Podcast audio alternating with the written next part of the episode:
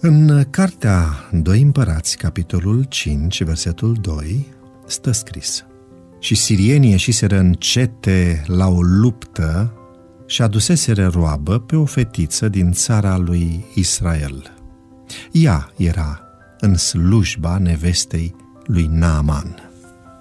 Citind de multe ori această povestire biblică, am încercat aproape de fiecare dată să mă pun în locul acestei fetițe.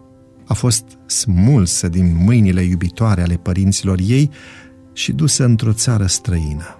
Când era normal să se joace cu copiii de vârsta ei, a fost împinsă de împrejurări să slujească în calitate de sclavă.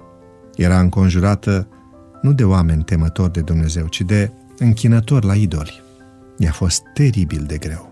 Biblia nu spune explicit acest lucru, dar este evident pentru cine citește printre rânduri. Această fetiță putea deveni rea și răzbunătoare. Dar nu s-a întâmplat așa. Nu reiese că ea ar fi fost supărată pe Dumnezeu. Mai mult chiar, nu s-a bucurat la aflarea veștii că stăpânul său, Naaman, are lepră și nici nu a interpretat boala lui ca o pedeapsă divină pentru capturarea ei.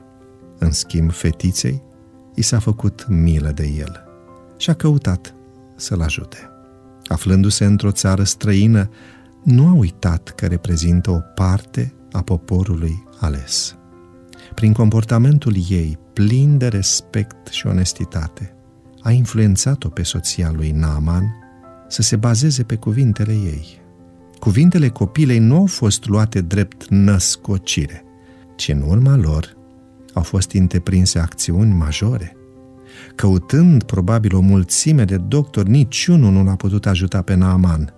Ajutorul însă a sosit de unde era cel mai puțin așteptat. Mă întreb, de unde știa fetița că prorocul Elisei îl va vindeca pe Naaman dacă nu era menționat nicăieri că a vindecat pe cineva vreodată de lepră. Ea nu avea de unde să știe, dar a crezut.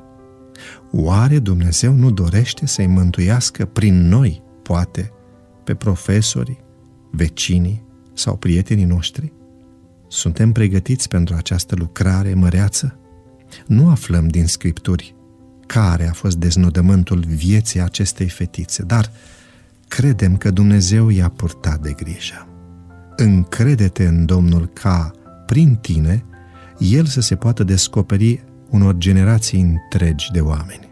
Doamne, ajută-mă să fiu o binecuvântare chiar și pentru cei care mi-au făcut rău.